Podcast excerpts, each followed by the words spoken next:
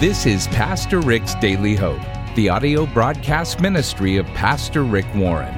Today we continue in our series called Radicalis Developing Spiritual Roots. In these lessons, we'll learn how to live a life that is deeply rooted in Christ and His Word, so that we can become all God has created us to be. In just a moment, we're going to tell you how to get the Lord's Prayer, Words of Hope and Happiness Children's Gift Book. This special resource will help you strengthen the hope of the children in your life by introducing them to the Lord's Prayer. Go to PastorRick.com to find out more, or just text the word daily to 800 600 5004. That's PastorRick.com or the word daily to 800 600 5004. Now, here's Pastor Rick Warren with part three of a message called Radical Freedom. The Bible says this, 1 Peter 1 God paid a ransom to save you from the empty life that you inherited from your ancestors. I, I looked up this word empty in Greek. It's uh, a metaios. Metaios means worthless, purposeless, empty, useless. It means futile. It means vain. And this is the way most of the world lives as if things that are so insignificant are extremely important. Most people are building their lives on things that have no meaning at all. They're giving first class allegiance to second class causes, and those causes are betraying them. Jesus said, I came to set you free from an empty life, from a purposeless life. You see, when you are empty, what happens in your life is you start looking to other people for your validation. And most people are enslaved by the approval of others. Some are still enslaved by their parents. I've met people who are still trying to prove their worth to their parents, and their parents died 10 years ago. And they still hear in their mind, you're never going to amount to such and such. And why can't you be like your sister or your brother? And, and so the rest of their lives, they live their lives trying to prove that their parents were wrong. If you never got your parents' approval and you haven't got it by now, you're not going to get it. I hate to tell you that, you're not going to get it. It's about them, not you. It's their problem, not you. But the good news, and I've told you this before, is you don't need it. You don't need anybody's approval to be happy. You're as happy as you choose to be and you already have God's approval. If you've trusted Christ, He says, I see you faultless. I see you without blame. I see you deeply loved. Flawed, yes. Broken, yes. Loved, yes. Uh, forgiven, yes. And nobody's going to love you like Jesus did. And when you have God's approval, it really doesn't matter what other people think. But so many people go out and spend money trying to earn the approval of others by having certain status symbols, or certain things that they buy in order to say, See, look at me, I'm worthwhile. What I'm wearing proves I'm worthwhile. What I'm driving proves I'm worthwhile. The house I live in proves I'm worthwhile. Those people are not free. Radical freedom is I don't look to anybody to validate my worth because I'm a child of God. I'm a daughter of God. I'm a son of God. I don't need your approval. That's radical freedom. Most of the world doesn't live by that. They're culture driven, not purpose driven. And so they're not free. And, and they do things simply because everybody else is doing it. The power of culture keeps you from becoming all God intended for you to be. And your uniqueness gets squashed because you feel like you got to fit in. Jesus wants to set you free. So you don't have to fit in anymore to find your happiness. The Bible says this in Colossians chapter 2 You have died with Christ, this is on the cross, and he has set you free, there's that phrase, set you free from the evil powers of this world. So why do you keep on following the rules of the world? Good question. Why do I care what other people think? They're not God. They don't love me. In fact, they're not even thinking about me. The big myth is that everybody's watching you all the time. They're not. You know what they're doing? They're doing the same thing you're doing. How do I look to everybody else?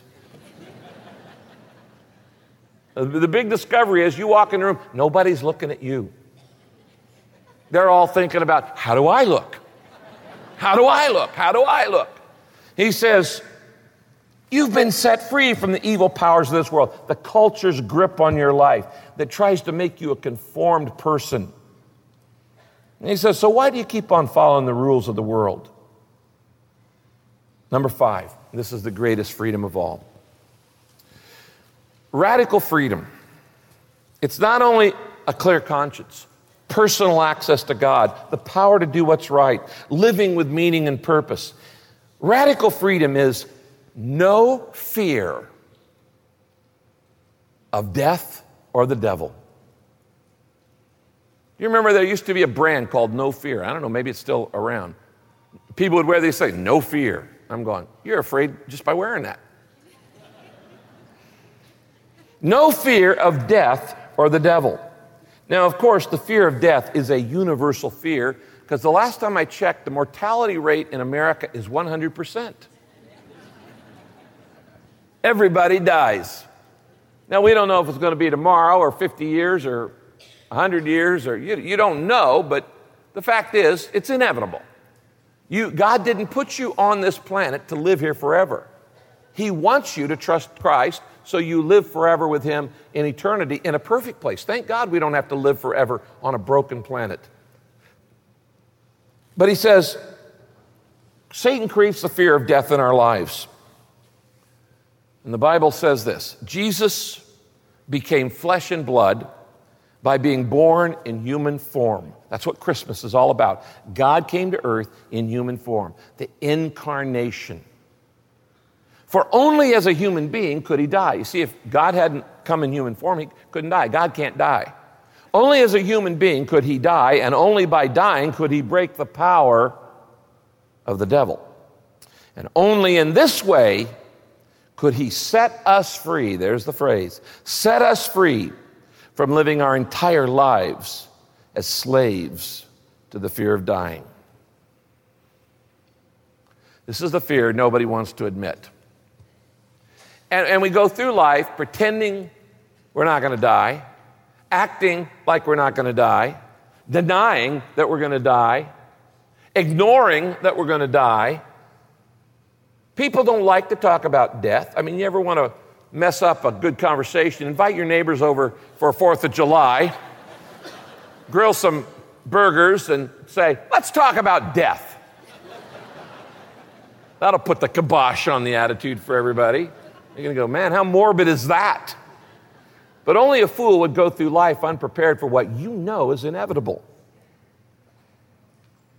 Jesus said, I came to set you free from the fear of dying.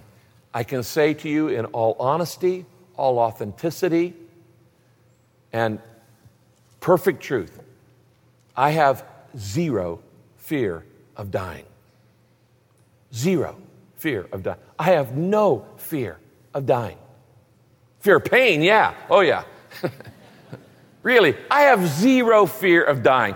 I could die today a happy man. The only regret would be for my wife, Kay, and my kids and grandkids and the people that I love. But as Paul said, for me to live is Christ, but to die is gain. He said, you know, when you die, if you know the Lord, you're not leaving home, you're going home. You're going where you were meant to be for eternity. I'm not afraid to die because I know God. I've been a friend of God's for 45 years or longer. I talk to him all the time, like I'm talking to you. I'm not afraid of God. The only people who are afraid of God are the people who don't know him. The better you get to know him, the less you're afraid of him. Why? Because God is love. And the Bible says there's no fear in love. How can you fear someone who loves you unconditionally? How, how could you fear someone who, who thinks about you more than you do? God knows every detail in your life. Remember how Jesus said he knows even how many hairs you have on your head? You don't even know that. God knows details about your life you will never know. He knows far more about your motives than you do. You can't figure them out. He's got them all figured out. He knows your fears better than you do. He knows your sins better than you do. He knows your strengths better than you do. And He loves you unconditionally. So, why would I be afraid to go be with Him the rest of my life? And if He created the world and it's beautiful and yet broken, what's it like in a place that has no brokenness in it? How beautiful must it be? The colors and the activities and all of the things that are there, including our loved ones. Jesus sets us free from the fear of death. Have you reached that part in your maturity yet? You see, the better you get to know the Lord, the more His love infiltrates your life. When love comes in the front door, fear goes out the back door. Now, on the other hand, when fear comes in the front door, love goes out the back door. Love and fear can't operate in the same entity. There is no fear in love. That's what the Bible teaches. So you need to fill your life with the love of God. And when the more you do that, the fewer fears that you have in your life. Jesus not only frees us, though, from the fear of death, he fears us from the fear of the devil. And even a lot of believers are kind of freaked out by the devil. Yes, he does exist, he's real. If you don't believe it, let me take you around the world and I'll show you his work in action. Through all kinds of slavery, sex trafficking, corruption, all of the sins of the world. There is real evil in the world terrorism and all these other things. And a lot of people kind of freaked out by the devil and demons and the occult and you don't need to be afraid of that. Why? Greater is he that is in you than he that is in the world. That's what Jesus said. Think about this. Let's say your life is a, is a circle, and around it there are bigger and bigger uh, concentric circles. The Bible says, here's you, then the Bible says you are in Christ. So you draw a circle around you. That's, that's your in Christ. And that phrase is used 140 something times in the New Testament. And then it says, not only are you in Christ, it says you are hid with God in Christ. So there's the circle of God. Then it says you're sealed with the Holy Spirit. That means for the devil to get at you, he's got to go through the Trinity. Isn't going to happen, friend. That's called being in good hands. Okay? Can't get to you unless he gets through the Trinity. Well, can Satan dominate my life as a believer? Of course he can. How? I want you to write this down. One of the most important things I've ever told you. Here it is Satan can only control areas where I believe his lies. Write that down. Satan can only control the areas in my life where I believe his lies. You see, Satan has no authority, if you're a child of God, to take possession of your life but he can mess you up good if you believe his lies. He only operates by suggestion. Now, when the devil gives you a thought, we call that temptation. When God gives you a thought, we call that inspiration. When you get a thought on your own, we call that dumb. no, no, just kidding. I'm sorry, I have to repent. I, you know, I put you down. Okay. Uh, Every moment of your life, you're getting thoughts. Some of them are from God, some of them from you, some of them from your memory that bring up some TV commercial you saw, some of them from the devil. When the devil can only work, if you're a believer, he can't touch you except by suggestion. But he can suggest lies, and when you believe those lies, that area of your life gets controlled by Satan. It's dominated by Satan.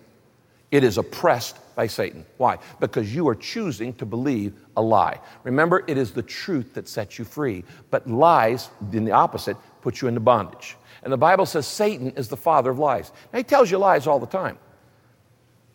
When a guy says, eh, when a guy has this thought, you know what, my marriage sucks. So I think I'm going to leave my wife and go have an affair with somebody else because I'll be happier. Where do you think that lie came from? Yeah, it came from Satan. It came from Satan. Now, if I choose to believe that lie, it's going to mess me up. Satan tells you lies all the time. You know better than God. I know God says this, but you should do this. Anytime you doubt God's word, that's from the devil. And he said, Don't, I know God says do this, but you need to do this. And you always get into trouble when you do that. These, these rules, these laws, these principles are always for your own good. They're always for your own good. They're not, for, not to make you miserable, they're to make you meaningful. See, the truth is, you don't really break God's laws, they break you. They, you only hurt yourself every time you deny what God tells you to do. You break God's laws, they break you. For instance, a guy goes up on the top of the Empire State Building and he says, I believe that uh, there is no such thing as the law of gravity. And the law of gravity applies to everybody else, but it doesn't apply to me. So I'm going to prove that the law of gravity doesn't apply to me. And he jumps off the Empire State Building. And on the way down, 20, 30, 40 floors down, he's going, I'm free. He just hadn't hit bottom yet. And about 50 floors down, somebody sticks their head out the window and says, How's it going? He says, So far, so good. But one, at some point, the law is going to break him. Now, when God tells you to do something, you need to just do it. You just need to do it. So that's trusting the truth. We're going to come to that in just a minute. Now, how do I live a radical life? How do I live a radically free life? Most people aren't free. They're bound up inside fear, guilt, resentment, and all these things. Even Christians who know the Lord still aren't free. You got to do three things. Write these down. Number one, always submit to God's Spirit. Always submit to God's Spirit. What does that mean? It means you're constantly talking to the Lord throughout the day and you're saying, Jesus, what do you want me to do in this situation? What do you want me to do here? You're just always surrendering, always submitting, always yielding to that still small voice. Say, Lord, what do you want me to do? You listen to God. And if you listen to God, He'll put ideas in your mind. And you'll know, I'm, I need to do this right now. This is Pastor Rick's Daily Hope. If you missed any part of this message, or if you would like to find out more about Pastor Rick Warren and this ministry, just visit PastorRick.com where you can listen online anytime. That's Pastor Rick with two R's in the middle, dot com. Be sure to sign up for Rick's free daily email devotional while you're there. Rick will be back to close out our time today, but first, Perhaps the most important role you can play in the life of a child is teaching them to trust God through prayer. It's the key to living with hope. Jesus said we should always pray and never give up. That's why it's important to strengthen the hope of children by introducing them to Jesus' model for prayer at an early age. And we're excited to tell you about a very special resource to help you do just that. It's called The Lord's Prayer Words of Hope and Happiness. This book brings the poetic scripture from the King James Version alive for readers young and old. You'll find thoughtful insights from the New York Times bestselling author Pastor Rick Warren and stunning illustrations by award winning artist Richard Jesse Watson. It's sure to become a meaningful bedtime ritual, a treasured memory, and a lasting legacy that bears good fruit for generations to come.